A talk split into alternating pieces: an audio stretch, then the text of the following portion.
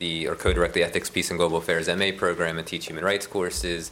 Um, this is all possible also because of Alyssa Roerich, who is, I hope I said that right, Alyssa, uh, the president of the Society for Ethics, Peace, and Global Affairs, and uh, Lauren Reese, who is the program coordinator for the EPGA program. Uh, and then, of course, Ann Wright, uh, who is with us, and Chris Woods, who will be with us via Skype. Um, I, I don't want to talk too long because I want to give our guests the opportunity to uh, make their presentations. But um, because I have done my own research into this, I just wanted to share a few thoughts. Um, I mean, some of my research has been around, primarily around the legality.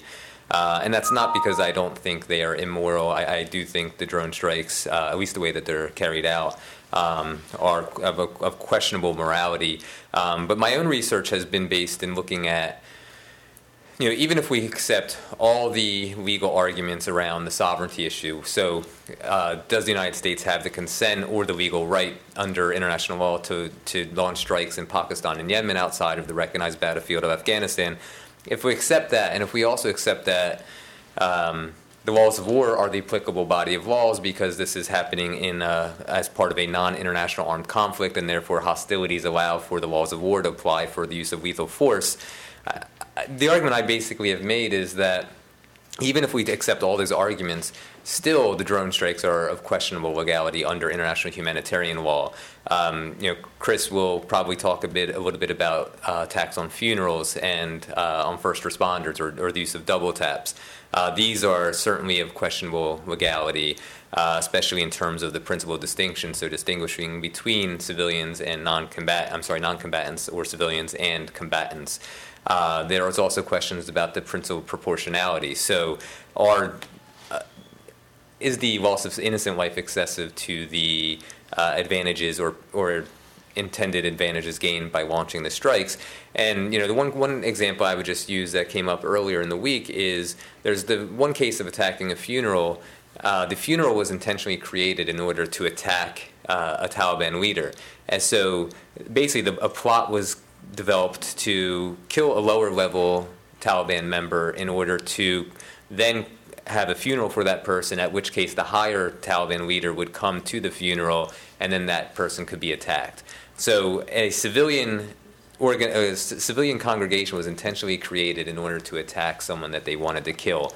Um, that to me is a clear, uh, indiscriminate use of force. Uh, you're clearly not discriminating against civilians. And you could maybe even argue as far as intentionally targeting civilians because you intentionally created that scenario. Um, you know, first responders again have been attacked. So when individuals who converge on scene of a drone strike are also attacked, the assumption is being made without necessarily the intelligence to do so to assume that those who are converging on that first attack are militants themselves and are therefore justifiable targeted or they can be justifiably targeted. Um, and these are just you know some of the examples. There's other examples where only civilians were present such as the strike on the wedding in yemen um, and, and other examples as well. And so you know I, I, think that even when we use the loosest interpretation uh, the drone strikes and in some cases, the methods behind the drone strikes do violate international law and could constitute war crimes as part of a systematic use of, of these methods. And so I will I will leave it there. I'm sure that some of this will be touched on by our guests. And uh, so let me introduce Chris Woods. Chris Woods is a London-based investigative journalist specializing in conflict and national security issues. For many years, a senior producer with the BBC's Panorama and Newsnight, he most recently established and led the Bureau of Investigative Journalism's drone team, uh, looking into covert operations as well as drone strikes uh, in Yemen, Pakistan, and Somalia. Uh, awarded the Martha Gellhorn Prize for Journalism in 2013. He's just finishing a book for Hurst and um, Oxford University Press, Sudden Justice, which examines the role of armed drones across the war on terror's many battle spaces. And so he may talk a little bit about his research in that book, which will be coming out, I believe, in the spring. And so, with that, let's give Chris a welcome and we'll turn it over to him.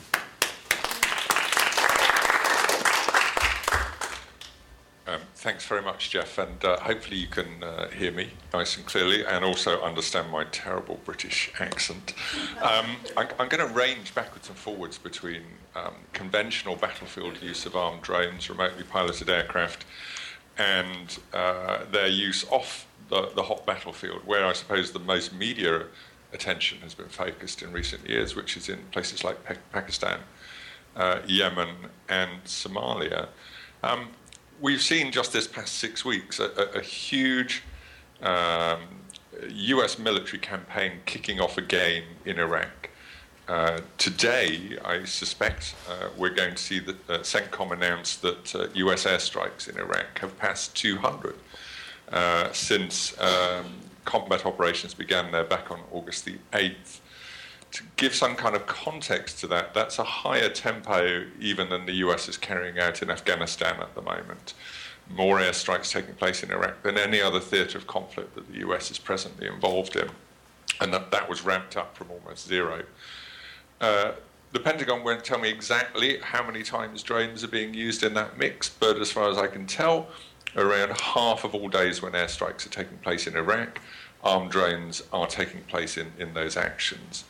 So armed drones have come to dominate the modern battle space. Um, in Syria this week, uh, we've seen perhaps 70 strikes in the first few days, drones used on both days now in Syria, and I suspect they've been used today as well. And of course, with Syria, we've had the first reports of civilian casualties uh, on the first day of bombing. Got almost no coverage in the media, uh, but uh, upwards of 11 civilians, mostly from one family, uh, credibly reported killed by a number of NGOs in Syria. Now, interestingly, those deaths uh, appear to have been at the hands of cruise missiles and not of drones or precision airstrikes from manned aircraft. And I, I, think that's interesting and something I want to touch on a little bit later. I'm sure Ann is going to talk to this, and it's been a code pink position for a long time.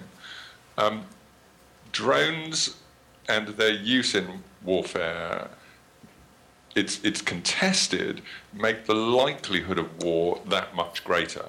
And I think that position, which, which Code Pink has had consistently for a long time, is really no longer um, up for debate. When Obama announced that he was ruminating on his strategy for Iraq and Syria, he uh, held up the models of US actions in Yemen and Somalia, the secret drone wars going on in those two countries, as the viable model, the model that could be exported to Iraq and Syria.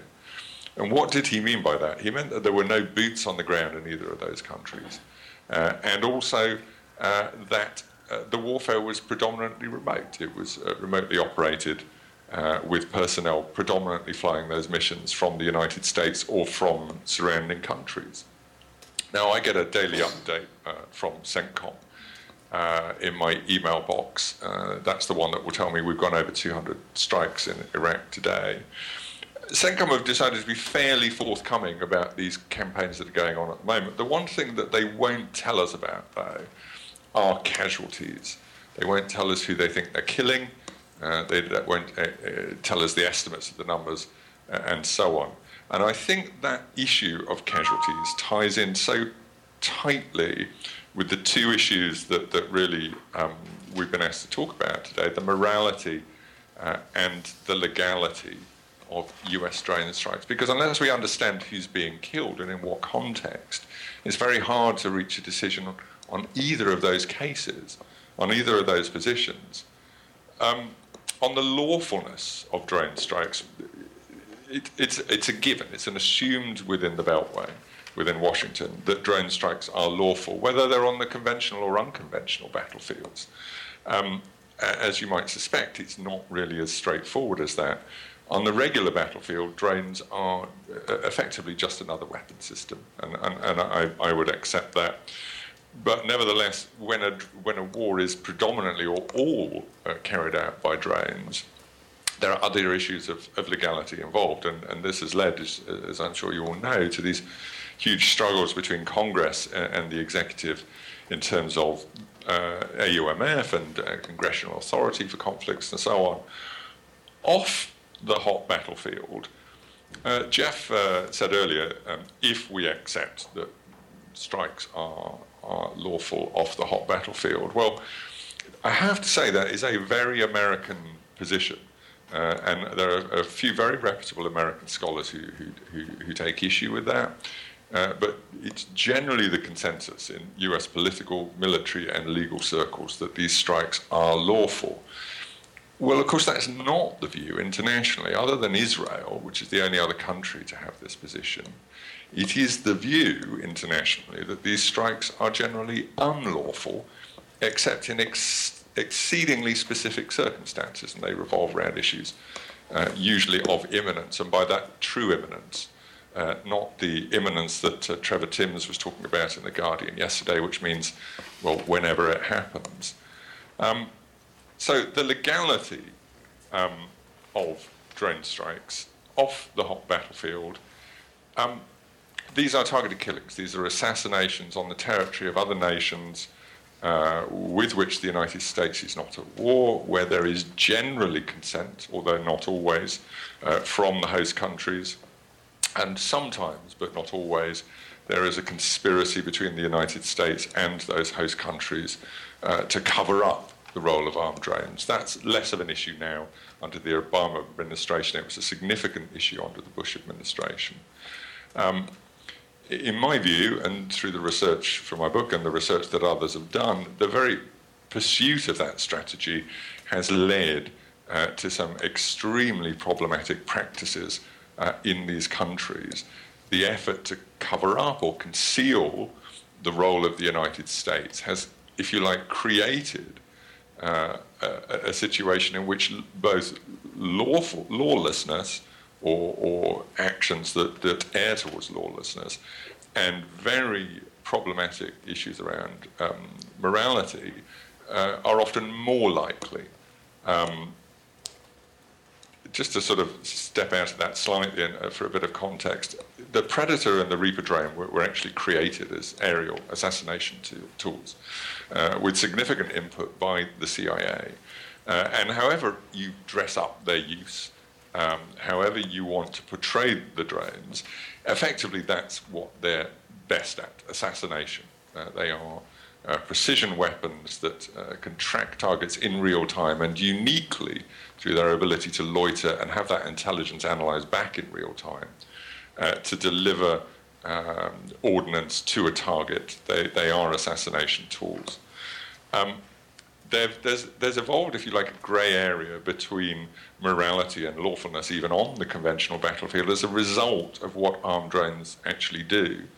And interestingly, the, the British, which is the third country presently to use armed drones in, in war, uh, who only use their drones on the conventional battlefield, have admitted that, for example, in 2012, they carried out at least seven assassinations on the battlefield using armed drones. And this is through their own uh, daily uh, uh, press releases that they put out. These are seven clearly uh, discussed uh, events in which the British tracked over a long period of time, targeted and then killed individuals with no discussion of whether those individuals could be captured. Sometimes they were observed for six or seven hours uh, before those strikes actually took place. So, uh, for those who say that drones don't actually change warfare, I would argue that it, it, it, it does, that they are unique, and also that, that the, purpose for which drones were created, assassination, has, if you like, begun uh, to affect uh, the, the regular battlefield as well.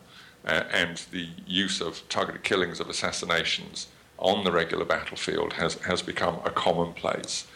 Um, but key contentions, of course, are around targeted killings, assassinations off the hot battlefield in Yemen, uh, in Pakistan, in, in, Somalia, and in uh, Gaza, I would add to that list.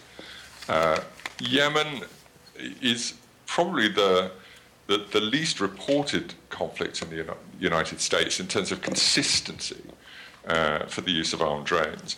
But if you like, it is one of Obama's wars. The, the, drones have been there since 2011, although US targeted killings began there two years beforehand.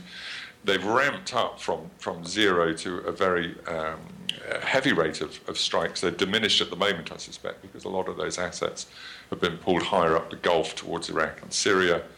In Pakistan, as, as I'm sure you all know, almost 400 uh, CIA bombings uh, since 2004, killing uh, an estimated 2,500 people, around 400 of whom thought to be civilians.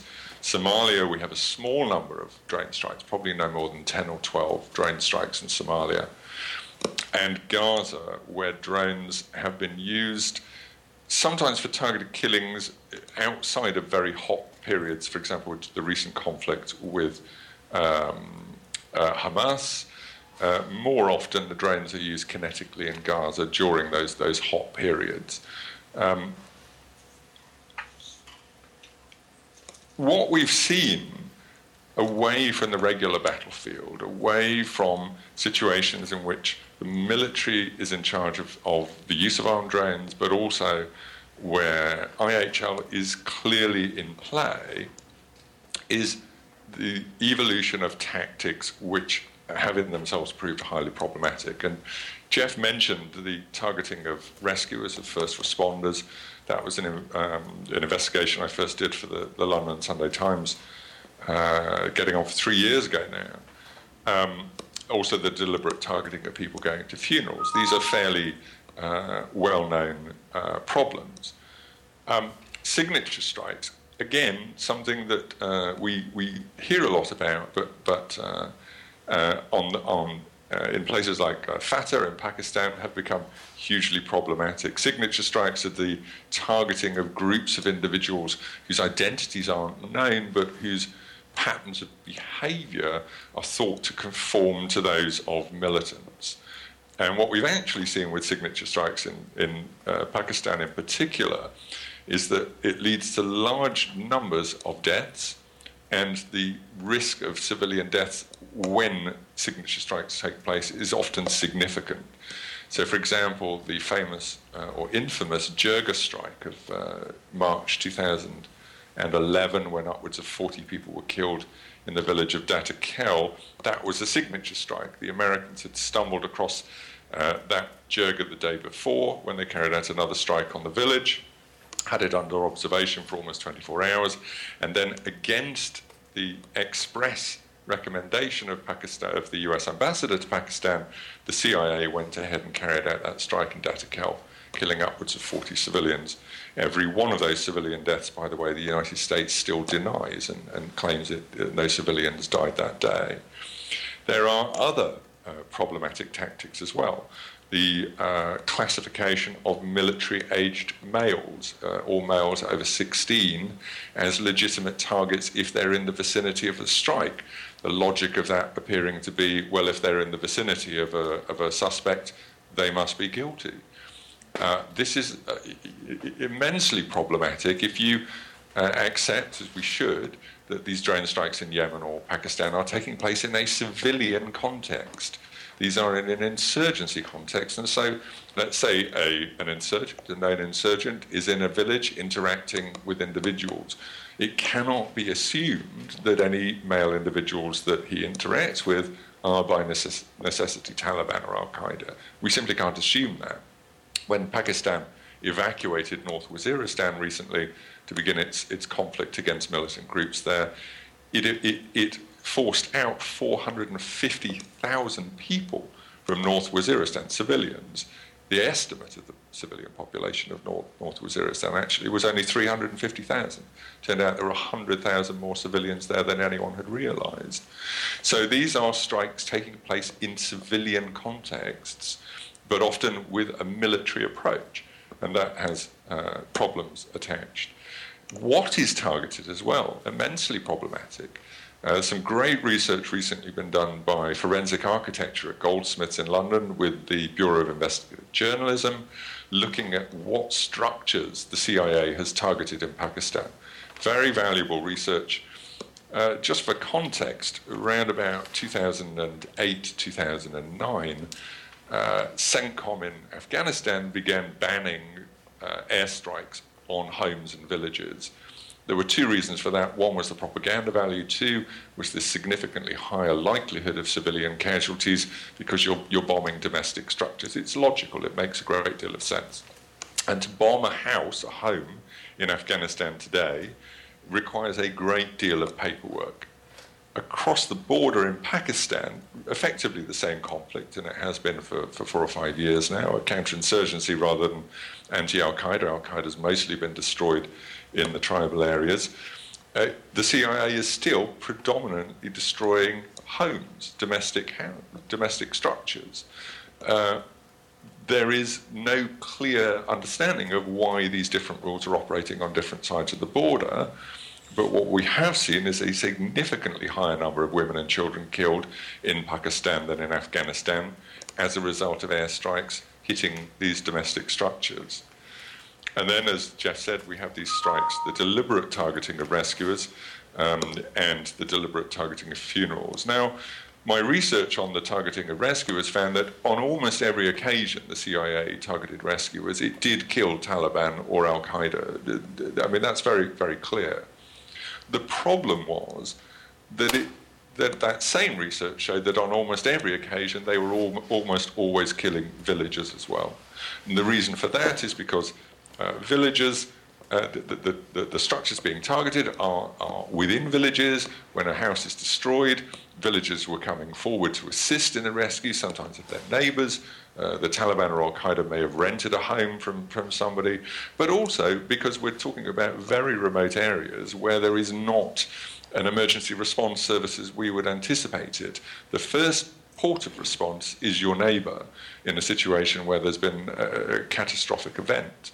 And in fact, research by NYU and Stanford found that as uh, as the targeting of rescuers became more commonplace, actually uh, responders from hospitals were in fact delaying going to some of these remote villages by up to three or four hours for fear of signature strikes.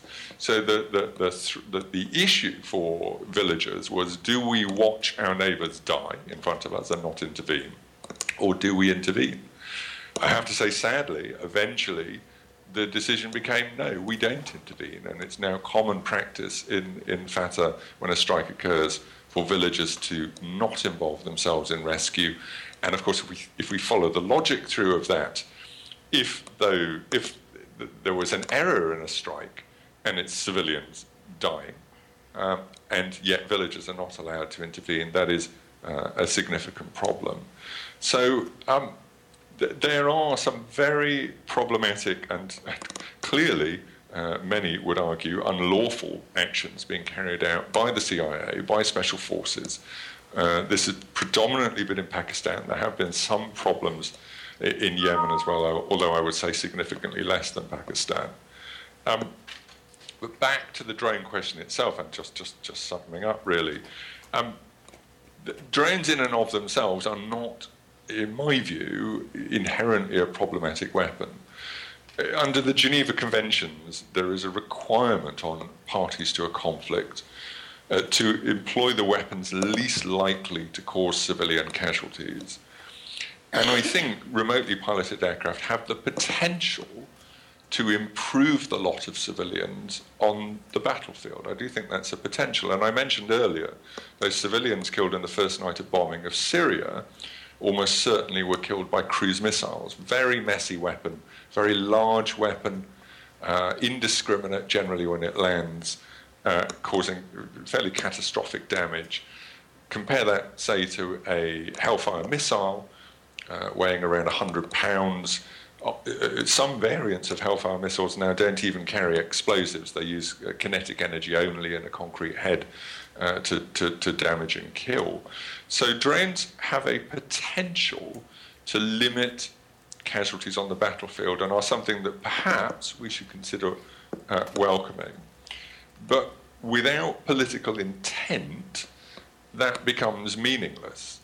And the reason I say that is you have to look at Gaza, uh, what happened recently with a staggering number of civilians killed uh, in Israeli actions in Gaza, or in the CIA's uh, historic actions in uh, the tribal areas up until, say, 2011, where uh, at best an indifference towards civilian casualties, I would argue, and at worst, a near criminal disregard of civilian casualties, means that any potential benefits that drones might bring to the battlefield are squandered while at the same time making the likelihood of conflict that much greater because of the perceived benefits uh, and freedoms which armed drones are seen to bring as far as, as political leaders are concerned. So I just want to leave it there. I, am sure there'll be lots of questions and, and uh, throw over to Ann, who I'm sure will have plenty to say on this as well.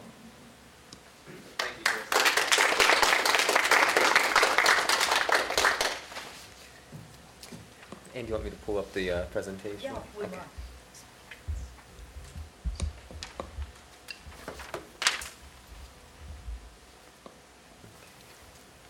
Okay, um, so let me just give Ann a brief introdu- uh, introdu- introduction. Excuse me. Uh, Ann is a retired colonel. Uh, spent 29 years in the U.S. Army and the Army Reserves. She was a diplomat in the State Department for 16 years, serving in the U.S. embassies of Afghanistan, Sierra Leone, Micronesia, Mongolia, Kyrgyzstan, Grenada, and Nicaragua.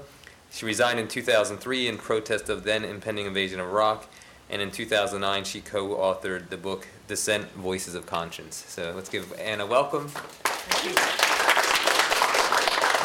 Yeah. Oh, let's see if I can handle this. Yeah, there we go. Okay, Jeff, thank you so much. Alicia, thank you. Lauren, uh, it's great to be right here at American University and the School of International Studies. Service, service, okay, it was an S somewhere.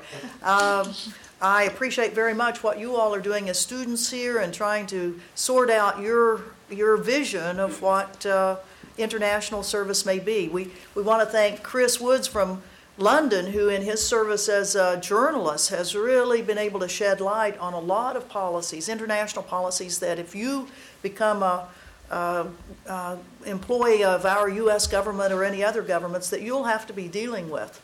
I myself was in the U.S. Diplomatic Corps for 16 years, and as Jeff said, I resigned in 2003, 11 years ago, uh, in opposition to the war in Iraq. Um, since then, um, there have not been enough, uh, I mean, the number of resignation times I could have done since then are enormous for the types of foreign policies that I believe our country has disastrously embarked on. And one of these is the use of these targeted killing assassin drones. Assassin drones. Um, this little slide talks about taco drones. I mean, there are some good uses for little un, unmanned aerial vehicles, uh, but uh, there are also some uh, very bad uses which I think are getting our government into really bad trouble. Um, but as in America, you know, if there's enough business potential for it, it's going to have a lot of people in our government working for it. So now all of these companies, General Atomics, Boeing, Lockheed, Northrop Grumman, you know, all- of these, they have their own caucus in the U.S. Congress to help them uh, get more business. You know, now we train in the United States Air Force more pilots of these drones, of Reaper and Predator drones, than we train fixed wing aircraft, manned aircraft, um, more pilots for, for drones than we do for fixed wing aircraft. So that just gives you an idea of how prevalent this weapon system now is in our own U.S. military. Here's a slide of where the pilots of these drones sit. They sit in uh, uh, environmentally controlled areas, tens of thousands of miles away from where the actual shooting of the weapons that kill militants and kill innocent civilians are.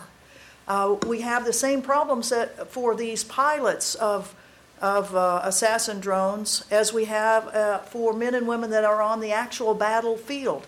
Post traumatic stress uh, is very prominent among pilots of drones because they watch. They watch an area for 24 hours at a time, perhaps, watching what a particular person is doing of these signature strikes, or perhaps a targeted assassination. And we talk about morality and legality of these things. A targeted assassination that is designated by the President of the United States on Terror Tuesday. Every Tuesday, our 16 intelligence agencies of the United States take to Barack Obama a list of people that they feel ha- are jeopardizing, threatening U.S. national interests so dramatically, so dangerously that they should die, that they should be killed, that they should be killed without any neutral body like a court looking at the evidence that the intelligence agencies are showing and making a determination of, well, uh, you don't, you're saying this, but where is the evidence behind it? So the President of the United States now takes the word of intelligence agencies, the infallible U.S. intelligence agencies. Infallible. I mean, they have been perfectly correct on everything, right? Weapons of mass destruction, Iraq, I mean, the list of things that our U.S. intelligence agencies have missed is legion. And yet, the President of the United States is now, to his uh, criminal jeopardy, in my opinion. I mean, I think what Barack Obama is doing now as President of the United States, of being the chief prosecutor, judge, jury, and now executioner on Terror Tuesday by saying, Yes, I will authorize you to murder, assassinate this person, this person, and this person. That indeed he is, uh, he is acting outside of his legal authority as President of the United States. And I think truly it is to his, his own jeopardy, his criminal jeopardy. As Chris mentioned in his presentation, what we look at and what we see here in the United States is, a, is very different from what the rest of the world looks at us. That many of the policies that we have um, are, are in other parts of the world called criminal policies. Criminal policies. And some of the blowback from some of these criminal policies, I think we are seeing right now playing out of the, the invasion and occupation of Iraq 11 years ago well, I think what we're seeing right now with ISIS now in Syria and Iraq are a direct result from that, a direct result from it.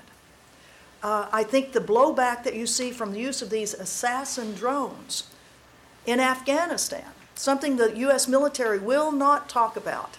They will not tell you who those people are that are killing American soldiers. You know, in the last three years, we have had more American soldiers that have been killed by Afghan military and national police that we have trained than have been killed by the Taliban. More people that we are training turn their weapons on the trainers and kill them than the Taliban kill our soldiers. Now, the interesting thing is that our government is not telling us who these people are. And my supposition, and I've traveled to Afghanistan, I was there in 2001. I helped reopen the U.S. Embassy in Kabul, Afghanistan in 2001. Then, after I resigned from the government, I've been back five different times. I've talked to relatives of people who have been killed by, by drones. Um, they are not telling us the background of those people who are turning their weapons on our soldiers. But my supposition is that if you really got to the bottom of this, most of those guys come from the tribal regions along the border of Afghanistan and Pakistan. And they will be coming from the villages that have been targeted by our drones. You know, there's a, there is a blowback to these drones. There is a real blowback. Here in the United States, Times Square was almost blown up by a young man from Connecticut who was so outraged about the use of these drones that he drove his his uh, Nissan Pathfinder into Times Square, had it loaded with explosives, and it had, if it had not been for a vigilant uh, vendor on Times Square who said, "There's this," told the cops. I think that's my phone. My apologies.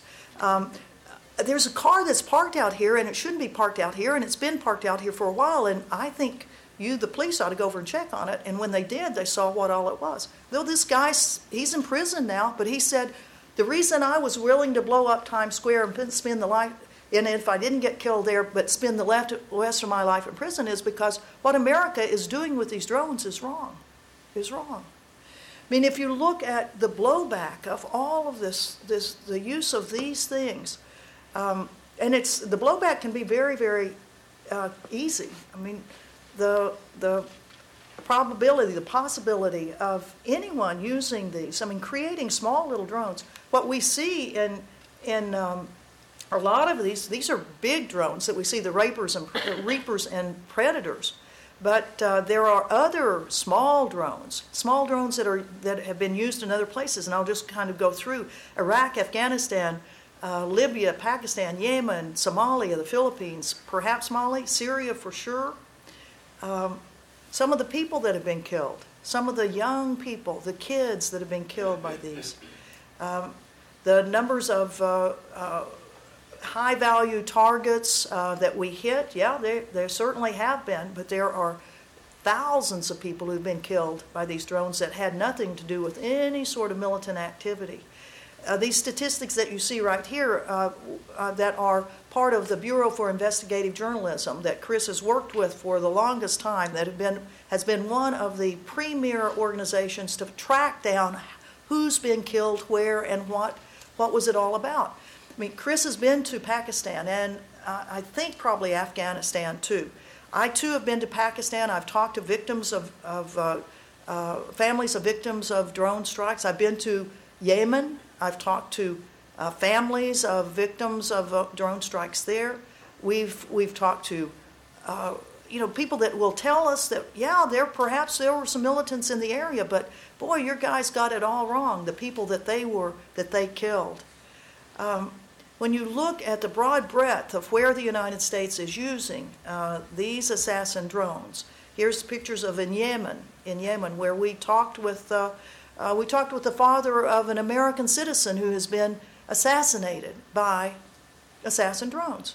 You know, there have been three Americans in the last uh, three years, all of them within, uh, you know, in two separate attacks. Uh, Anwar al-Awlaki, an American citizen, born in New Mexico. His father uh, went to school here in New Mexico. He, um, he was born here. He, was, he lived in Falls Church. He was invited after 9-11. He was, he was an imam. He was invited by the Pentagon to come in an interreligious service after 9 11 to the Pentagon. And yet, he started looking at what the U.S. was doing. These assassin drones that were killing people in Yemen, and he started talking about the United States had better stop using these things because they're killing innocent civilians, killing innocent civilians. He went to Yemen. He started talking. The United States said he was infuriating, inflaming tensions there, and two drone strikes tried to kill him missed him. His dad filed a, a lawsuit in U.S. federal court saying to the U.S. government, if you want to bring my son to trial, an American citizen to trial, fine. Bring him to the court, put out the evidence, let's see what it is. And his son was in Yemen, but his, his father actually had been the Minister of Agriculture for the country of Yemen. He went to the president of Yemen and said, You're giving the authority to the United States to go after my son. You and I have been buddies for a long time. I know where my son is. You know where my son is. If you want him alive, we can bring him in. Before any of that happened, another strike hit. Anwar al Awlaki was killed, and Samir Khan, an American journalist, was killed.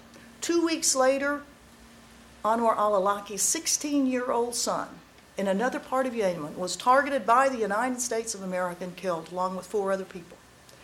So these are things that we're all very concerned about. Targeting of American citizens. You know, the, the, the, what, what are we going to do about these? Are we going to allow our own, uh, our own law enforcement systems to start using drones? And if they do that, are they going to put little weapons on them? We already know that one uh, one law enforcement agency outside of Houston in Montgomery County uh, had, uh, had bought a drone and was negotiating to try to put various kinds of armaments on this little drone. In my opinion, fortunately, it crashed. So that particular one is no longer around, but there are a lot of law enforcement uh, organizations that want to use these drones and put weaponized uh, devices on them. So we, we have a, a major problem on our hands, uh, and as far as I'm concerned, as from the military perspective and as a former U.S. diplomat. I think, you know, when you know that there's a weapon system that is, is causing great blowback and it potentially can, can have blowback so that it is harmful for citizens of the United States, I think we ought to really take a good look at what this is. And so we call upon you all as good, fine um, students here at American University to think about this. And we would like to invite you to, uh, to get involved in more discussions about these drones. And in fact, on August, or pardon me, on October 4th, we're having a global day uh, of action on drones. We'll have events here in Washington, D.C. We've got uh, uh, all sorts of stickers that are available out here uh, on uh, Stop Killer Drones. Um, and Medea Benjamin, who's one of the co-founders of Code Pink Women for Peace, um, has an excellent book out called Drone Warfare, Killing by Remote Control. And we've got a couple of copies over here if anybody wants to purchase one for a very uh, student-sensitive uh, price. So uh, with that, why don't I stop and then we um, um, field any questions you have. Thank you very much.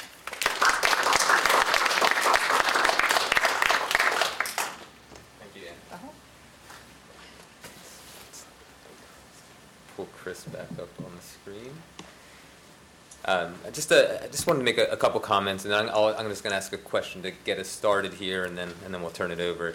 Um, one of the things I just want to note, you know, again about the importance of the Bureau of Investigative Journalism's work, uh, the Columbia Human Rights Clinic or Columbia Wall Center. Um, they did their own sort of research into civilian casualties, and they said that the Bureau's methodology and findings were by far the closest uh, to what they had. So they actually sort of confirmed, for the most part. And where there were some differences, uh, the Bureau worked with uh, Columbia to, um, to bring the numbers closer together. So, um, and meanwhile, some of these other, uh, Long War Journal and some of the others, um, were not willing to do that same thing, and, and, and in a lot of cases underestimated the casualties uh, significantly. Um, the other thing I, I was going to mention is, you know, Ann had the slide of the 70 high-value targets only making up 2% of the victims. Uh, you know, in Pakistan, using the Bureau's numbers, I came up with a range of 4 to 1 to 5 to 1. For every 4 to 5 militants killed, one civilian was killed. Now, that was based on, A, you got to consider that that means a lot of people that were probably really just insurgents fighting against their own governments were killed by drone strikes, and then civilians were also killed at the same time. Um, but also, going back to the counting methodology, when questions were raised about, you know, so th- this methodology was released in a May 30th or so, 2012 New York Times expose, and about three dozen current and former officials um, gave information to this, all of course anonymously, and of course without being charged with espionage um, unlike others who have released information.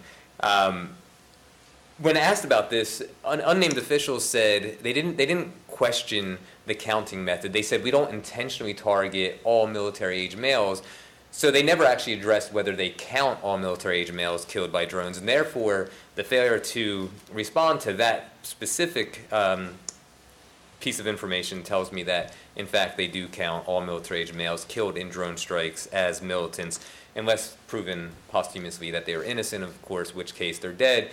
And also, if it happens in Pakistan and Yemen and the US government doesn't actually acknowledge that it killed these people, then how can you actually challenge it anyway? So, um, the other, the, the last thing I was just going to say is, you know, the, the blast radius, uh, at least according to uh, Living Under Drones, the NYU Stanford report that Chris referenced earlier, I believe says that the blast radius is 50 to 65 feet uh, including shrapnel. And so if you consider, there's, I don't know if you, you remember the story, but there was a story where three day laborers in Yemen were killed, and they just happened to be in the vicinity of a target. And so, you know, President Obama said that there has to be, for a drone strike to be launched, there has to be near certainty that no civilian, civilians will be killed in the process.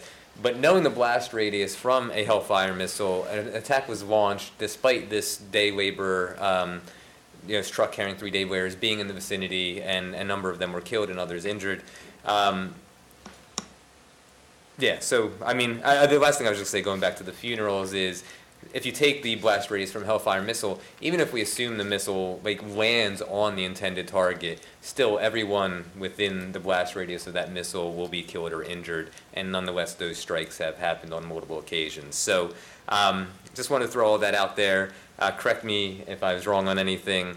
But I, I guess my question, you know, you guys have talked, both of you mentioned how outside the United States the drone strikes are viewed um, differently than, than in our country or in the United States. And so I'm wondering, you know, do have, have, have either of you ever been, so, and you're a former member of the military, foreign service, um, Chris, you've done um, all this excellent investigative journalism work. So I think both both of you have, you know, there's merit for bringing you on to shows, you know, to talk about and, and give some sort of uh, counter narrative to the one that others s- supply.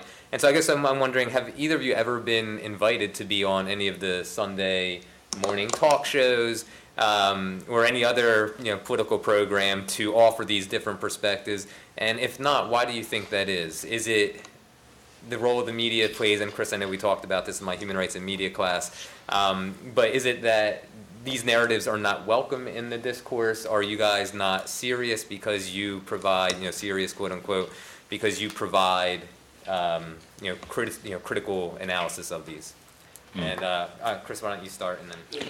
Well, it's a really interesting question. I mean, unfortunately, uh, my, my invitation to the Sunday talk show seems to get lost every week. I, I, I, I get up and I'm, I'm never invited. Um, yeah, there, there is an issue here. Um, when I did my original investigation into the deliberate targeting of rescuers, as, as you know, that has been uh, described as a potential war crime by two UN investigators. And in fact, there is an ongoing UN investigation uh, into that right now.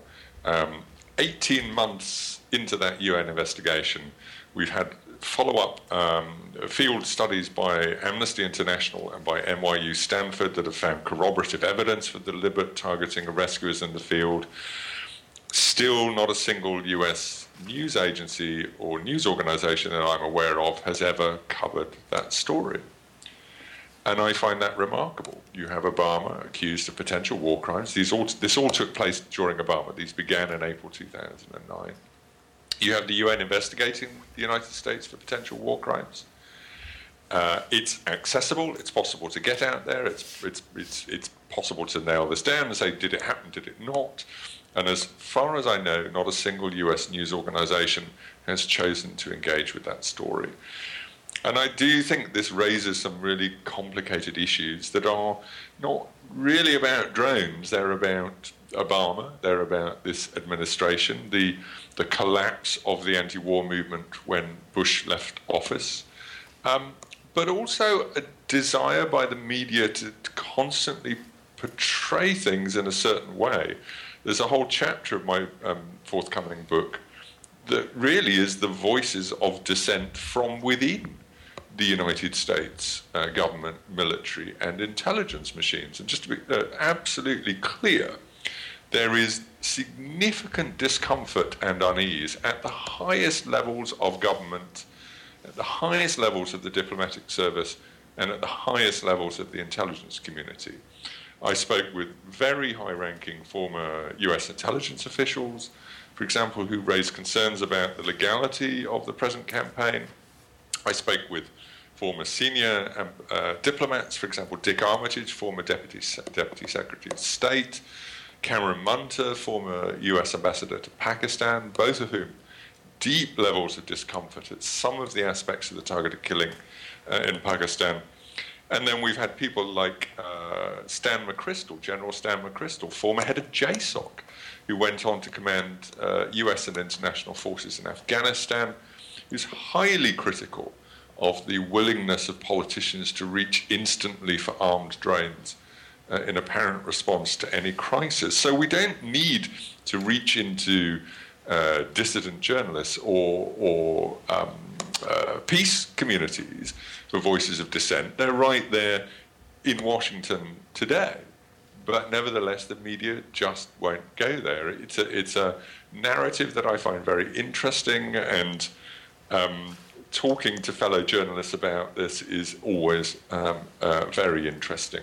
Just, just as an example, the BBC, well, this is not restricted to the United States, the BBC's new North America editor filed his first blog post today. And that blog post is entitled Obama the Reluctant Warrior. Now, you can call Obama many things, but you cannot call him a reluctant warrior based on the facts seven countries Obama has taken the United States to war in uh, since he came to office in 2009. There's nothing reluctant about this man when it comes to being a warrior, and yet that's a trope that the media has not only created but curated and refuses to let go despite the evidence to the contrary. So there, there, there are challenges there. Um, that, and, and, there are far too few uh, voices, not just from outside the system, but from within the system, challenging the dominant narrative at the moment. And I would just say that uh, in order to uh, to get on the mainstream media, you have to, you know for sure whoever's going to invite you, which would be um, Hannity and what's the name of the other Fox guy? O'Reilly. O'Reilly, yeah. That those guys, the only reason they want you in is to try to cut you off at the knees and to try to shame, embarrass, and whatever. I will never be on, on O'Reilly's show again because I refused to shut up when he didn't like what I was saying, and I just kept talking and talking and talking over him until finally, with his secret cutoff microphone switch, he cut me off, and I was still on the video, just still yapping, you know, you could see that part, but I was cut off. Uh, groups like CNN, MSNBC, interestingly, very seldom have voices uh, really challenging uh, Rachel Maddow, Chris uh, Hayes. They've got their own people they go to, but it's seldom truly, truly critical of, uh, of administration policies. Uh, some other people that keep keep looking for their names: Larry Wilkerson, former chief of staff to Colin Powell, Secretary of State. He is challenging our government's policies on many, many fronts these days, and he he has been a real insider for a full military career, and then as Chief of Staff as Colin Powell Secretary of State.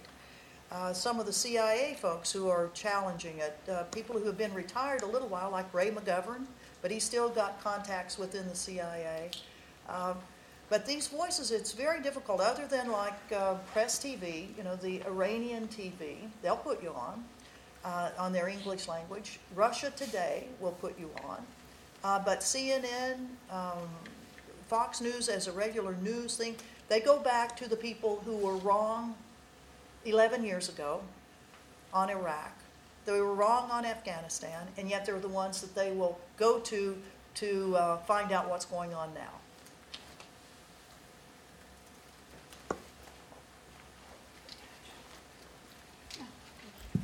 Uh, sure. I don't know if you can. There we go. Okay. I'd like to thank you both for being here today. Um, I just wanted to speak and ask on behalf of the nature, what has been presented today of drones. Um, there is this perception of a planned assassination, but in fact, um, it seems that the ratio has been proven of civilian casualties to be extremely um, unsettling. And I'm just curious, based on clearly the media, there's um, a lot of kind of covering up going on, but also, so what kind of rhetoric when, in the face of international organizations, does our government give um, when being being accused of, of this this kind of criminal work? So, what comes from our administration when you know they're being told that these assassinations um, are are in fact planned but killing civilians? Uh, is there something kind of specifically that the Obama administration says that kind of can go around this? Well, I'll just I'll start out. Uh, you know, there's something fishy when the administration won't let uh, become public uh, the legal justification that they're using, the legal documentation, the legal memorandum, which they are going to rely on someday in court uh, for why they're doing that. They refuse to make it public. And as Chris mentioned earlier, they refuse to uh, really give out any statistics that they're using on who actually has been killed. I mean, they most of the time in Pakistan and many times in Afghanistan, they don't have boots on the ground to actually check it out, or in Yemen either. So they, but they still have this continuous, almost 24-hour coverage by drones uh, of of what's happened. So they, over hours and hours, they're still watching as people are digging out, digging out people from the rubble. Uh, so they know much more about it than uh, than they're willing to give to us, and um, that just lends to the suspicion that um, we're not being given any accurate information at all by our government. I, just to come in on that, just just a couple of days ago in Geneva, uh, there was a meeting of the UN uh, Human Rights Council in relation to this ongoing UN investigation. Uh, the UN investigation team picked out 30 problematic airstrikes drone strikes carried out by the US, Britain, and Israel. Um, it hasn't taken a view on those, but it has put forward the, the, the, the, the widely held public view. Each of those strikes uh, appears to have resulted in significant civilian casualties. Despite the Obama administration having asserted that it wants to be more transparent, it aggressively blocked uh, any attempt to raise that subject at the UN uh, Human Rights Council this week, and then uh, effectively uh, chose not to take part or to enter that discussion at all when it was taking place in Geneva. The same happened with the United Kingdom. and with Israel. So the, these countries just um, they don't really uh, want to walk the walk when it actually comes to discussing the issue of casualties. And I, to be fair to the Obama administration, I think they, they have gone significant lengths, for example, in Pakistan, to reduce civilian casualties. I mean, without a doubt, since late 2010, we have seen a steep fall in civilian casualties in Pakistan as the CIA came under pressure to do so, both from the Pakistan government and also from public opinion. But then across the border in Afghanistan right now, because we're seeing a shift away from conventional troop operations to special forces and drone activity, the UN is recording a one third rise in civilian casualties in Afghanistan because of drone strikes. And if I go to uh, CENTCOM and try and get that data for, for a conventional war and civilian casualty data, uh, data. I'm now told that that data is, is, is, is withheld on grounds of national security, uh, not even operational security, which is how it used to be. They, they've reclassed it as uh, being withheld on grounds of national security. So I don't think that the US does itself any favors when it comes to transparency.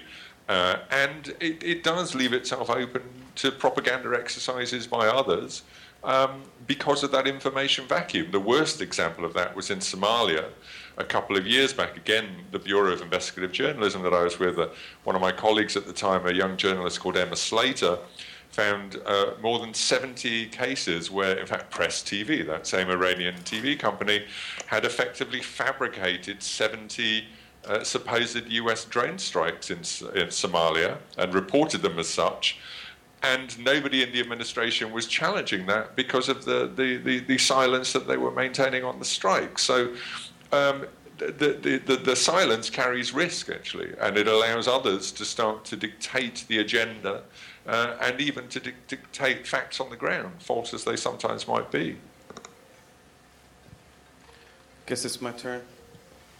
First, uh, my name is Ibrahim Al Hajibi. I am a Yemeni citizen, and I'm also the president of the Yemeni American Society in Minnesota.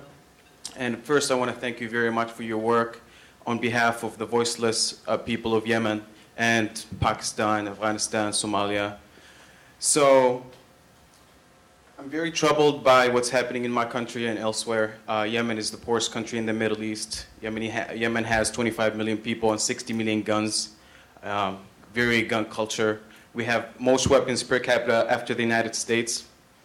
So, and also, socioeconomic problems are all over. And then when you add drones, that makes Yemen the most fertile place for recruitment in the world, I think. And also we have political instability, we have separationists. In the south, we have any kind of problem you could think about is, is we have it in Yemen. Besides, you visited Yemen. Yemen is a very beautiful country, very friendly people. So if you could talk about, and also uh, I must add that about more than half of the people in Guantanamo are Yemenis. There's 168 people, and more than 80 are are Yemeni. So that makes Yemen a very fertile place for recruitment. So my question is, could you speak more about drones' role in recruitment, uh, especially, especially in Yemen, and also, because I'm not totally against drones, I think drones could be helpful if there's more intelligence on the ground. So could you also speak about that? And thank you very much. Chris, shall I go first and then you?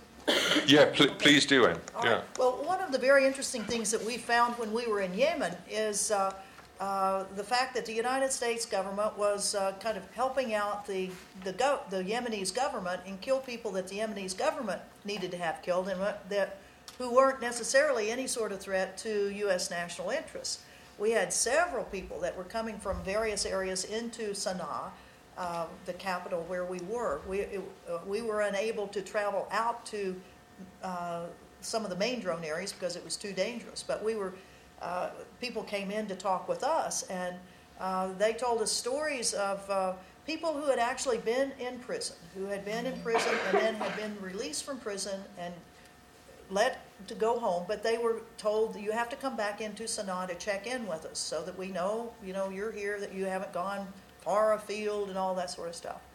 And that uh, all too often, um, after a couple of months or so, suddenly, when the person went back out to their home in the regions, um, uh, they were a part of the group that was now targeted and killed. And the human rights uh, person that we were talking to said that person actually had nothing, as far as we can determine, they had nothing to do with any sort of militant actions. But somehow they had gotten crosswise again with the government in Sana'a on other reasons, not on, on national security reasons. And that it is a very common practice that uh, tracking devices are now uh, kind of put into to cars, into people's pockets when they've come in to be at a police station to sign in, I'm here again, and all of a sudden, somebody pats them on the back and some sort of a tracking device put on them, and then a drone hits them 24 hours later.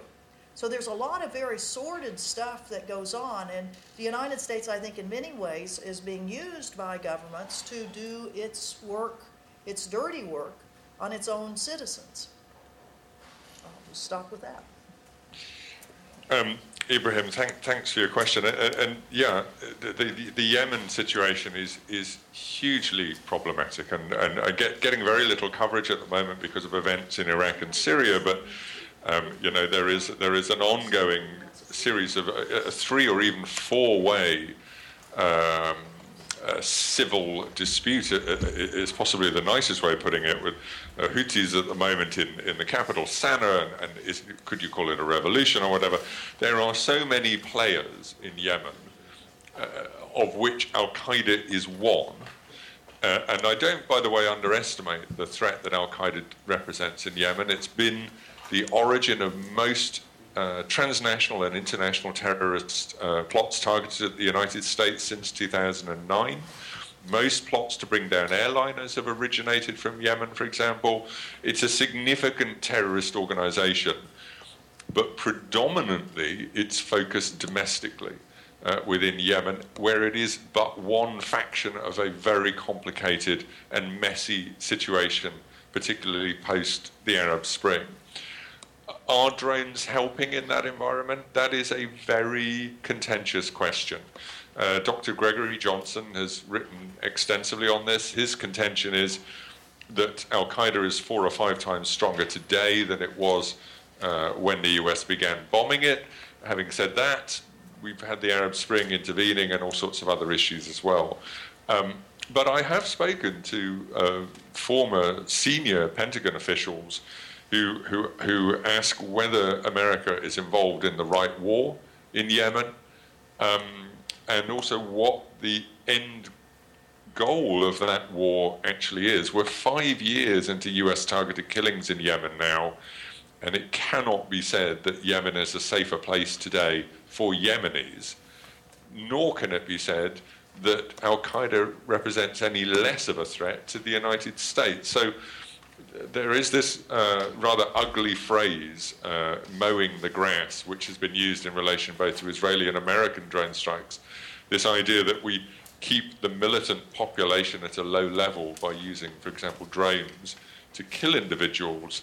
If that is a policy, unspoken, it's a very dangerous one. And as we've seen in Pakistan, it can have perverse consequences some of the militant leaders killed by the United States in Pakistan have re- been replaced by far more dangerous, far more psychopathic individuals whose actions towards the United States and towards Pakistan and Pakistanis have been far worse. So it's, it's, it's absolutely clear that Al Qaeda in Yemen needs dealing with. It's not clear to me that drones are the solution that we actually need right now. What Yemen most needs is stable government, international aid, international support, and, uh, and as Ibrahim was saying, really a demilitarizing of, of the culture. You, you know, Yemen could split three ways any, any week now. It is a very unstable country. Pouring more weaponry in there is a problem. And we're doing exactly the same, by the way, in Syria uh, where we have a three way civil war at the moment, and the, the, the, Western response to that seems to be, well, let's make ourselves a fourth party in the civil war.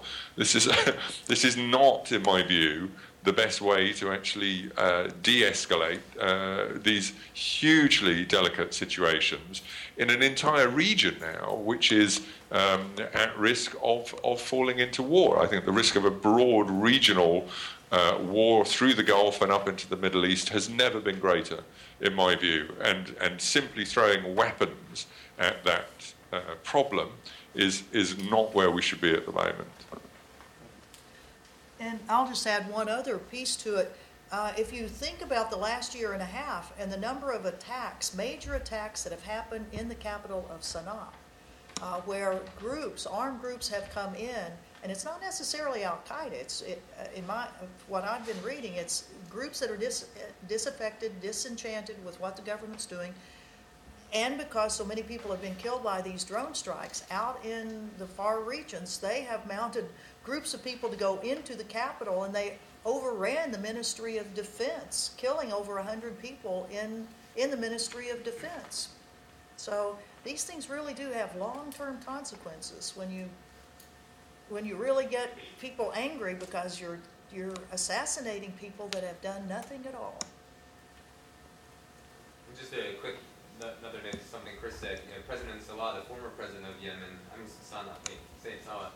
Um, if you, if for those of you who haven't read it or are interested, uh, you know, Scahill in Dirty Wars really um, provides a lot of information, evidence for this relationship and how Salah would use you know the U.S. military essentially to carry out its you know opposition uh, to attack political opposition in some cases insurgents for sure. Um, but by and, and he would sort of play up uh, certain elements to get greater funding, to get you know more weapons sold, and also for the United States to directly participate in conflict that was really uh, a conflict in Yemen, uh, but the U.S. was taking part in it, um, whether knowingly or not. So. Okay, um, thanks. Um, I want to join everyone who said thank you again. Uh, this is a lot more fun than studying tax law. So um, I just wanted to ask, is the one thing that I saw that um, perhaps was different between um, your viewpoints there was the potential for drone strikes to be effective. And while you just talked about that a little bit more, I kind of want to briefly go over um, sort of if, with your background in the military, um, if you think that there is the potential for them to be effective in saving lives, or if not, then what is the fundamental nature of drone strikes that, that precludes them from being um, worthy as instruments of the military? Um, so that disconnect from having a person decide uh, who's who's going to live, because definitely there's the potential. I mean, when when you bring in soldiers, definitely you're going to lose civilian life as well.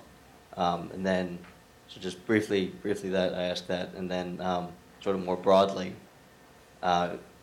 because you, you you mentioned, I'm sorry I didn't get your your last name, but uh, you, you mentioned how there are dissidents within the United States government who who voiced their opposition to these drone strikes, and um, you know, that's that's true on some level.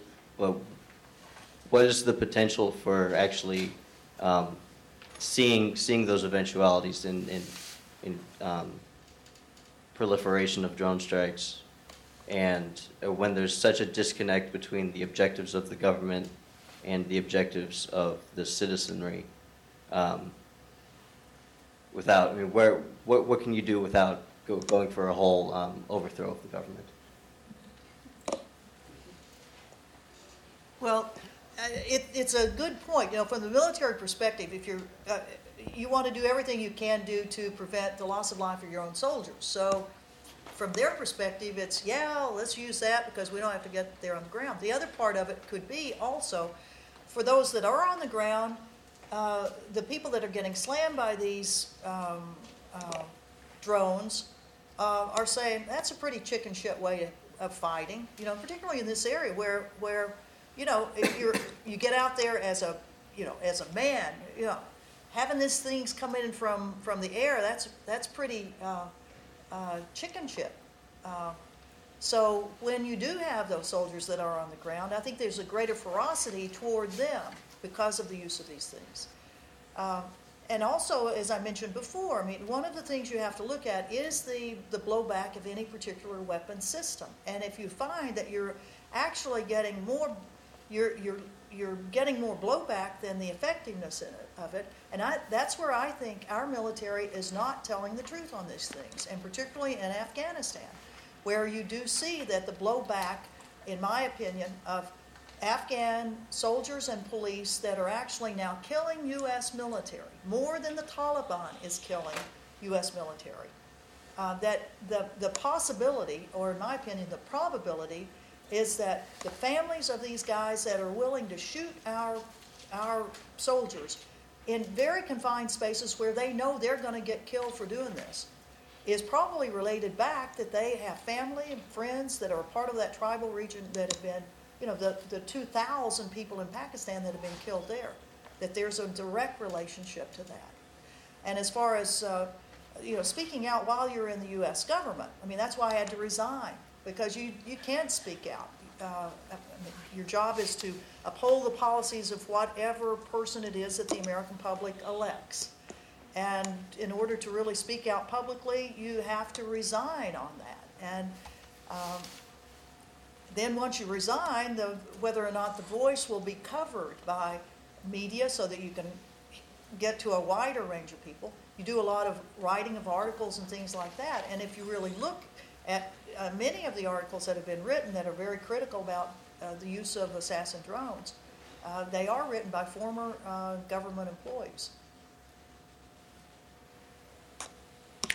Okay, Um, j- just to come in there, the, the, the, the, eff- the effectiveness question I think is really interesting. Um, the British uh, now say that four out of five of all of their airstrikes in Afghanistan are carried out by drones, by remotely piloted aircraft. It's a huge shift in warfare uh, that we are seeing for those countries that have armed drones.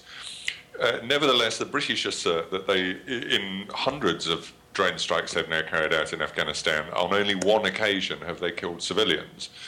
Um, four civilians died in one particular strike. Now, there is some discussion and debate around that, but when you talk to British officials, what they say is, well, we don't carry out an airstrike unless there is a zero expectation of civilian casualties. And this is a position that neither the United States nor Israel will entertain presently. And this is why I made the point earlier that the benefits of armed drones on the battlefield, or potential benefits over other weapon systems, aren't worth a fig unless there's the associated political will to reduce civilian casualties on the battlefield. And uh, I cite examples in my book, for example, where British crews are taken off combined missions and replaced with American crews because the British refuse to kill individuals. Uh, and they're then swapped out for American crews uh, to kill individuals. So there's a more fundamental issue underlying this, which is the United States' present attitude towards civilian deaths on the battlefield.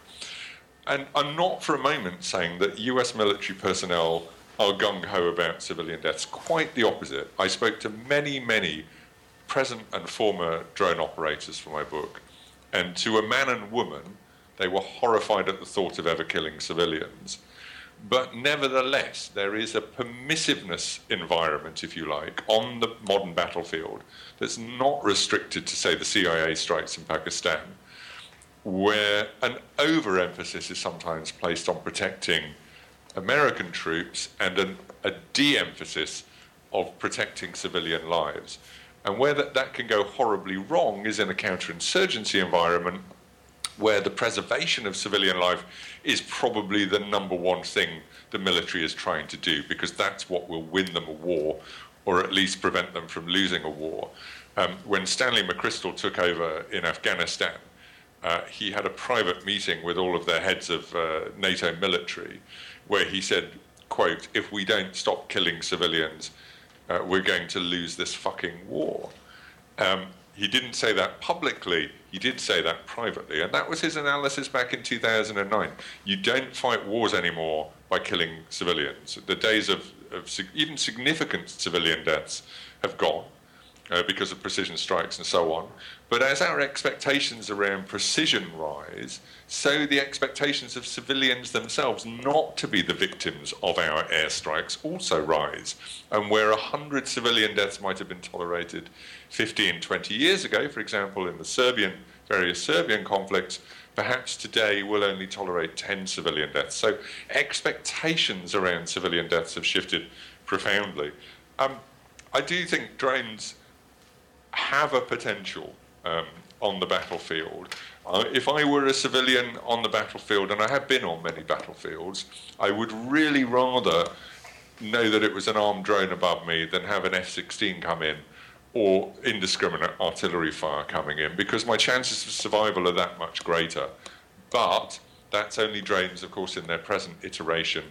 Small drones using small explosives. Who knows what we're going to have above the battlefield in 20 years? Um, so uh, it, it's something that we have to keep an eye on.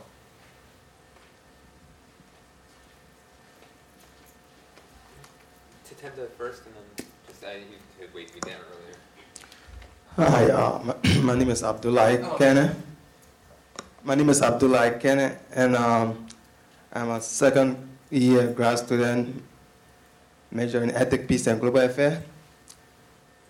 I have a two question, and uh, my second question actually, I think Chris has already talked about it. So um, going to the first question, it seems like uh, the White House has more control over the um, drone strike than Congress. My first question will be, does Congress know anything? Does Congress really know what is going on at all? And the second question will be about civilian casualty. Um, how are civilian casualty av- avoided and countered? Can I jump in on that first, Dan? Do you mind? Sure, please. I, I, I, this congressional oversight, it's a really good question, Abdullah. Um, US targeted killings with armed drones began in 2002. Systematic congressional oversight began in 2010. So, for eight years, there was no effective oversight by the Senate or House intelligence committees of the activities of the CIA and JSOC in terms of targeted killings. Uh, there was an aspect of oversight, I'm told, by former intelligence officials, but it was a very ad hoc affair and would effectively involve uh, casual phone calls made after the fact around particularly problematic or challenging strikes. So, eight years of an assassination program with no effective congressional oversight, I think, is, is the answer to your question, Abdullah. It's, um, we are in a situation where the courts were excluded, where Congress was excluded, and the drones were effectively a manifestation of executive power for a substantial part of their use and the development of their use.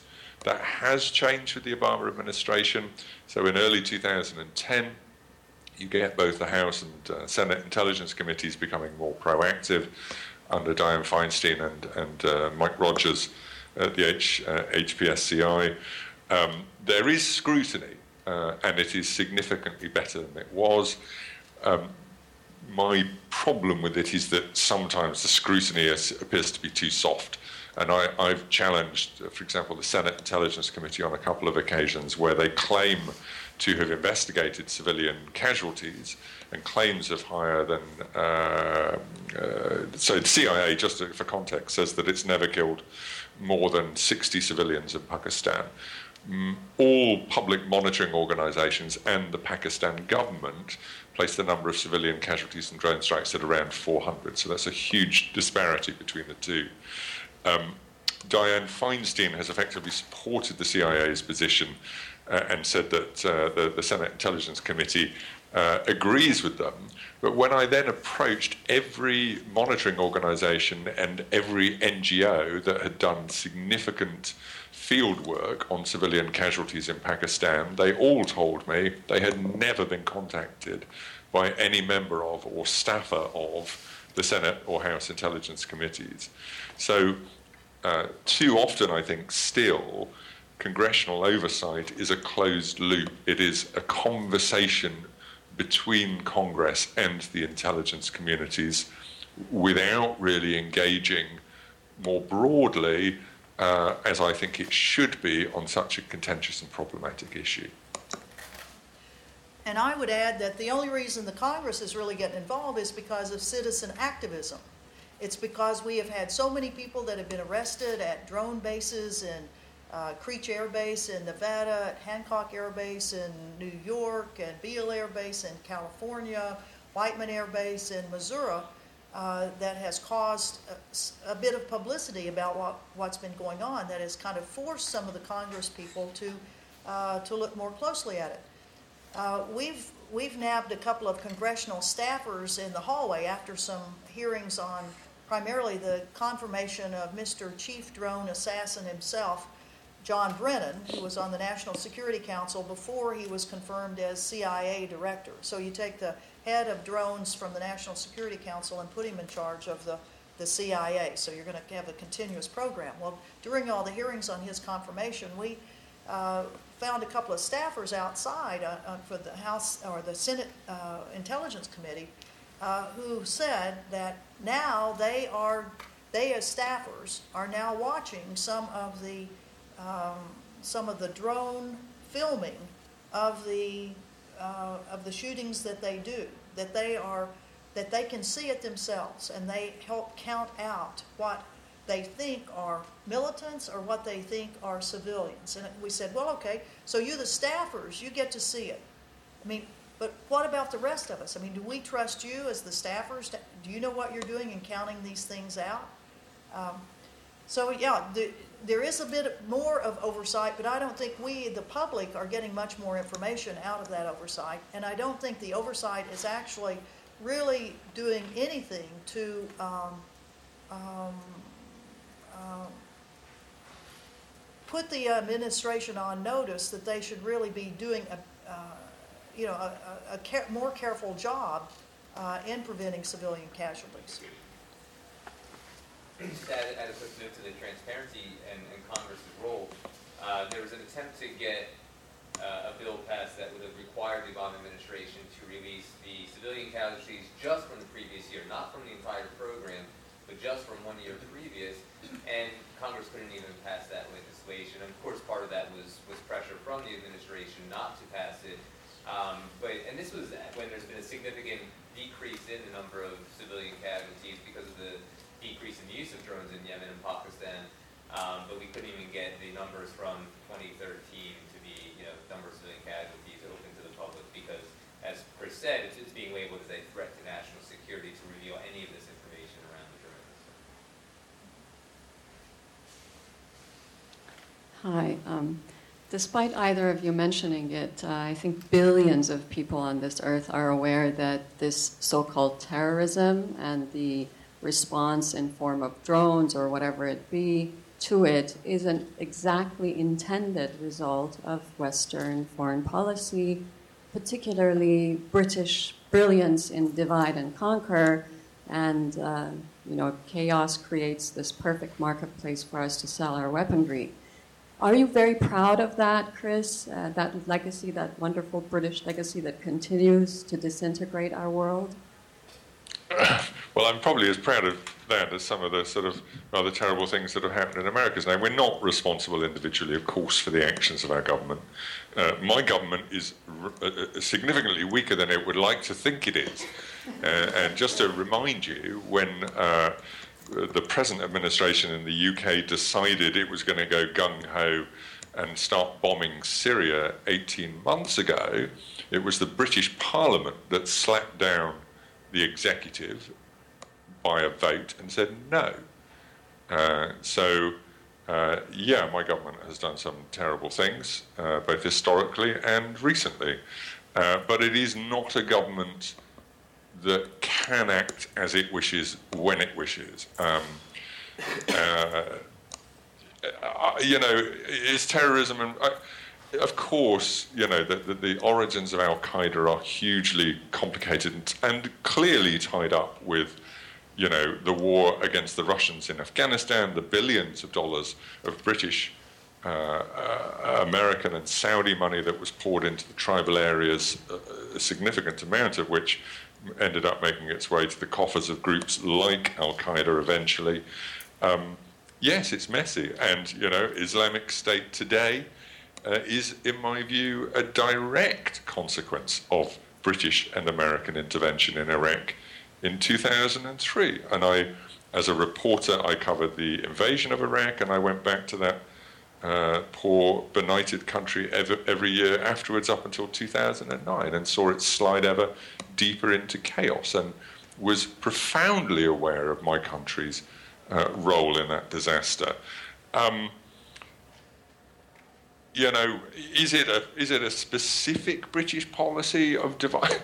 no, I, I, just think it's an arrogance of of politicians and a willingness to forget even the near uh, recent past. I, I, I find it absolutely stunning that in 2014 we are going back into Iraq after everything that happened there uh, and everything that our respective governments were involved in. I, I, I, say that as an individual who covered that conflict and, and saw at first hand how very, very, very wrong it went and how much uh, death and destruction we brought on, on that country.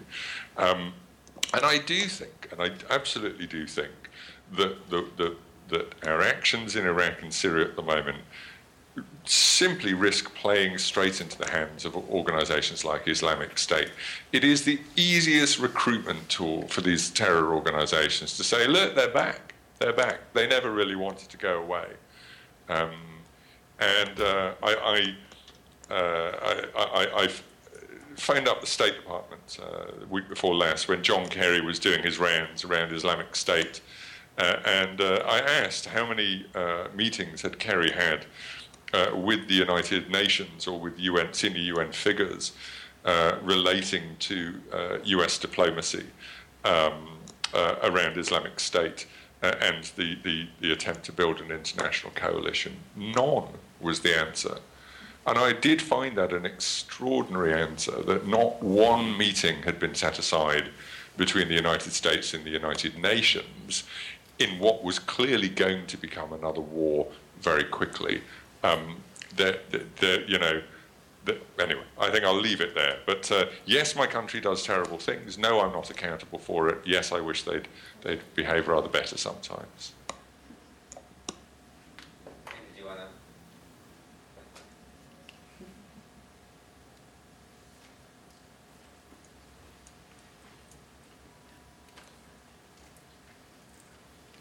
Hi, uh, thanks so much for coming. I was just wondering because in discussions of drones, an argument that often comes up is the supposed lack of alternatives in dealing with dangerous groups like Al Qaeda. And I was wondering if you guys could uh, mention some alternatives that might exist. I'll, I'll mention from, you know, in 2001, 2002, some of the alternatives to like a military intervention um, and occupation of Afghanistan. Um, I, I can remember vividly being in Afghanistan and thinking, hmm, man, uh, our, first our CIA, then our military forces in there, and going after what really was a small group of people. I mean, we initially uh, the goal of the United States government was not to take down the Taliban. It was to go after Al Qaeda. And it was like, you know, these guys have already squirted out. They're already in Pakistan. What are we going to do? When you really look at it, the international police um, investigations, um, it, but it doesn't satisfy uh, the war hunger, the bloodthirstiness that I think America has. I think we are a very warmongering country, not only our government, but a, a great portion of our citizenry firmly believe that war is the answer to everything. And by God, let's bomb them. Just bomb them. If they've done something to us, let's just go bomb them, and that'll get rid of it. When you really look at, at how many of Al Qaeda were captured, rolled up, so to speak, by the international community, there were more of them that actually were captured uh, through international police work than were killed in Afghanistan. Uh, but that didn't satisfy what needed to happen in the eyes of George Bush and a lot of our government after the horrible, horrible events of 9 11, where 3,000 people were killed. And it was like, if we can't kill at least 3,000, then it's not, I mean, we're not doing our job. So I think the, we, we have a streak in the American public of retaliation and revenge. And you can see it play out over decades. If you look at revolutions that the United States does not like, try the old Cuban Revolution where we still have a quarantine or a blockade on Cuba from America. We're the only ones left with it, but, you know, um, let's, you know, never let the rest of the world do, do things when we think we have to have a blockade on somebody. How about Iran? You know, from the uh, revolution in 79, boy, we still, we're not going to forget about that, and we are going to retaliate.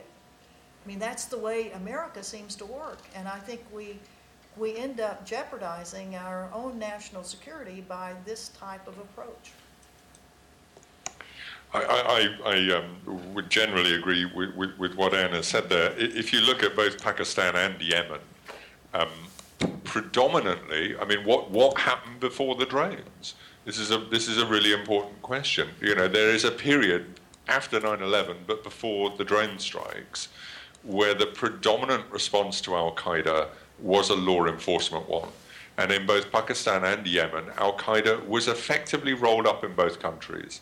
Um, in fact, by the time of the first targeted killing assassination in Yemen in, in November 2002, most of those implicated in the USS Cole bombing, where 17 US sailors had died the year before, had been incarcerated uh, by the Yemen government and were about to stand trial.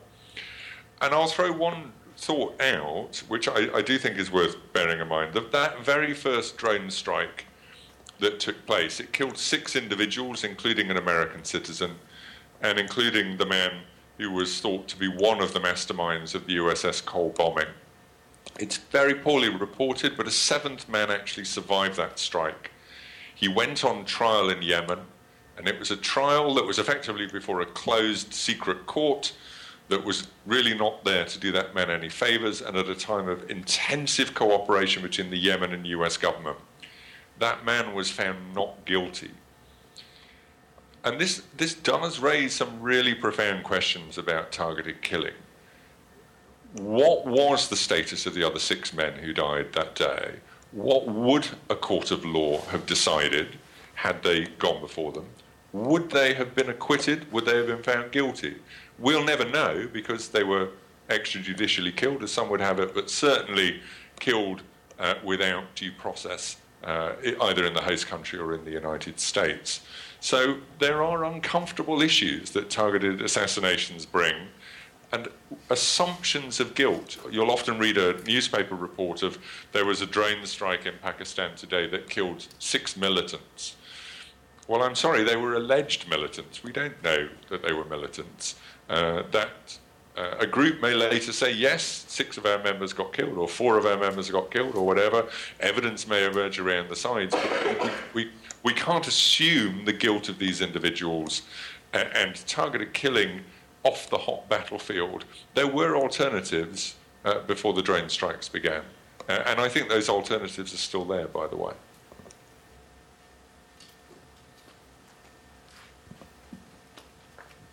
Is there uh, any other questions, we can make this, um, so why don't we have, have you ask, and then you ask, you guys can take the last two questions, and then we'll wrap up. Hi. Um, so to kind of build on what she was saying, what Abraham was bringing up there, so there's been extensive research saying that, you know, the, the joining of these terrorist organizations, which obviously are a real threat, um, has to, is linked to socioeconomic backgrounds. Um, you know, we've created the UN, and we have methods such as peacekeeping and all these other things that are implemented on a small level. And you know, you, you watch, you spoke of the Geneva Convention. I haven't um, watched one for this year yet, but I was watching one from the last year just the other day to review. And you hear governments talk about this and changing this from you know a root level, like a community level, to, to stop these things. And there's a lot of research that shows if we do this, the majority of terrorist um, organizations won't really be be a problem. I mean, you're still going to have those few individuals, like you said, like psychopaths and whatnot. Um, but you know, and you've spent time in the military, so what do you what do you think is the do you think the real like realistic solution? Because I just feel you know there's so many so many people oppose these things, but I feel like it's just never gonna be implemented. Well, I- we just want to have Matt too, so you guys can take the last two together. Yeah, um, I'd like to get your comments about the role of private defense contractors in the policy of drone strikes. Uh, what sort of financial incentives are there for governments basically to uh, purchase these drones? How much, uh, uh, how much revenue have they made since 2002, since the first drone strike? And uh, which companies are behind the manufacture of the drones and the missiles? Uh, and do they push governments in any way to basically adopt policies that they may find lucrative? Well, how about if I take the first part? Uh, You know, the whole issue of how you recruit people into, uh, into your organization, an organization that may want to take down governments or whatever it is. Well, in, in general, there is some bit of truth to what uh, groups uh, have to say about their opposition to governments, that they're not providing the social, uh, they aren't providing jobs, uh, there's graft corruption, uh, people aren't getting good health care, education, all this stuff. So there's, you know, there's a, there's more than a kernel of truth to this. I mean, it's, in fact, uh, governments uh, in these regions are not helping their people, and the people are dissatisfied. And if you look at, you know, in, in Iraq, there was great dissatisfaction with what Saddam Hussein was doing, uh, although you could look at education and health, and he was doing pretty good on that. Uh, there's dissatisfaction a bit uh, of what's going on in Syria. Uh, people were taking up arms, but there are the, the groups that then pile on to say, whoa, okay, there's social dissent. We're going to go in and we with we're going to try to pull off these people that are uh, uh, that are challenging their government, and then try to radicalize them into what we really want them to be doing.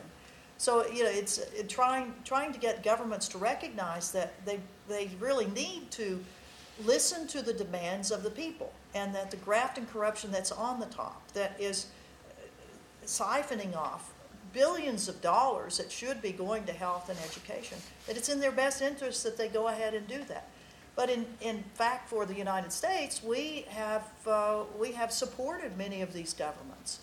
And uh, then when, you know, the push comes to shove, the, the grassroots start organizing, trying to get, uh, get the government to listen to them. Sometimes we go ahead and protect that government for a while. I mean, you look at some of the greatest allies of America, Saudi Arabia right now, where they, you know, beheadings are a common thing there. The, there there's so many social issues there, and yet it's they're one of our, uh, you know, allies in this.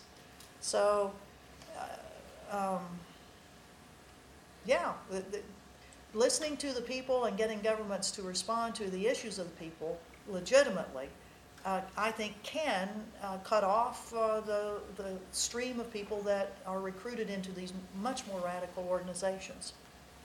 Chris, why don't you take the part about uh, how much money peop- contractors Yeah. are making? I was, I was going to very briefly say on that that, that uh, terrorism groups question. Though. I, I mean, obviously here in the UK, we, we, we had a significant terrorist problem uh, relating to Ireland and, and uh, Northern Ireland uh, that went on for many decades, and we now have a situation where the former commander of the Irish Republican Army, a, a, a former terrorist group, as far as my government was concerned, uh, is now the elected uh, deputy leader of the Northern Ireland Assembly and has twice sat down and had tea with the Queen of England.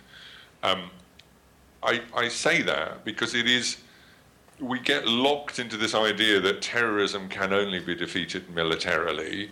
But at the heart of most terrorist groups are, as, as you rightly said, socio-economic or political geographic issues and resolution through means other than military are possible. I'm not saying it's it's it's a given, but it's a possibility, and I think we should bear that in mind.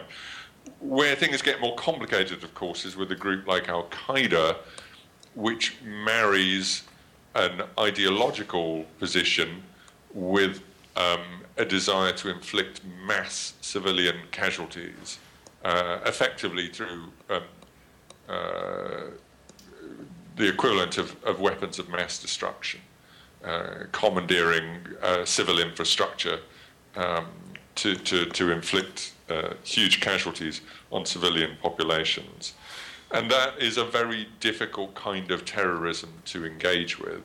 Um, and I, I don't think that's a new phenomenon, but I think uh, in terms of its scale of ambition and longevity, it's, um, Al Qaeda has a particular challenge for us where a, a, a, some of the response, or indeed much of the response, probably does have to be military uh, on an international basis.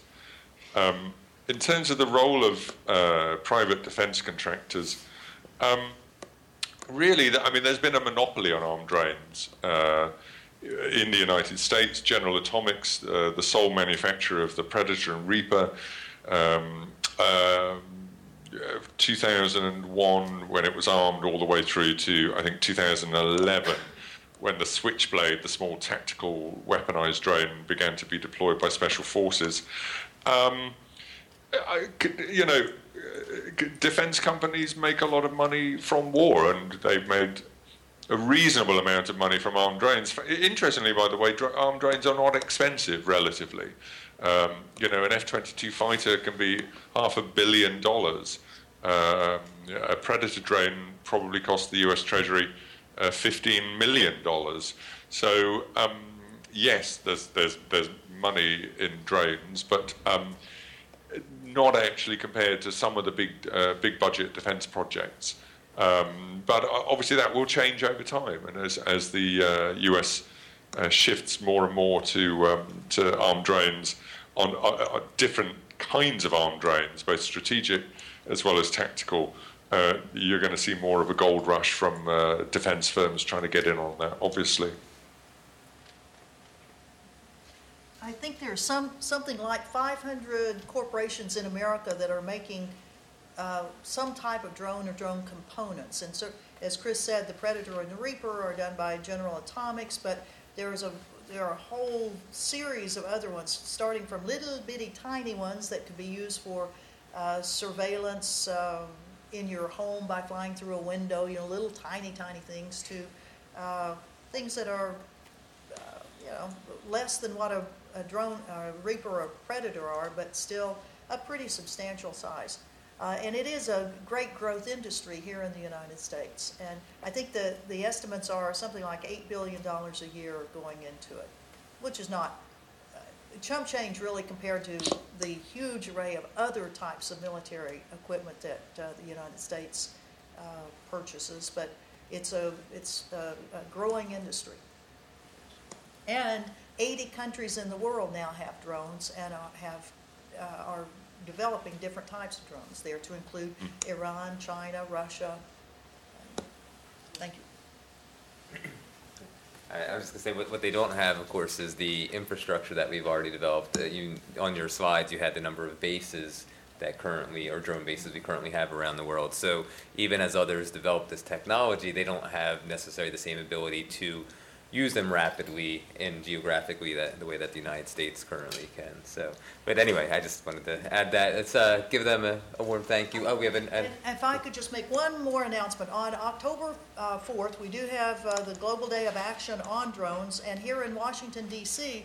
there will be an action down at the Air and Space Museum because that's where they have exhibits of uh, various kinds of drones that the United States has. And actually, I don't have the time on it. I I would suspect about noon, or we can send out an email if you've put your name on uh, one of our sign-up lists that we have. So we'd love to have you all there. Also, if I could just mention that, you know, today we, we have the use of U.S. drones that are in Iraq and Syria, as well as Afghanistan, Pakistan, and Somalia. Uh, we do have an action that has been going on in front of the White House uh, today at noon, and then there will be a vigil tonight at 7 o'clock. And uh, we would appreciate uh, your uh, consideration of coming down to uh, try to stand as a voice for um, non-military operations and trying to resolve issues. Thank you.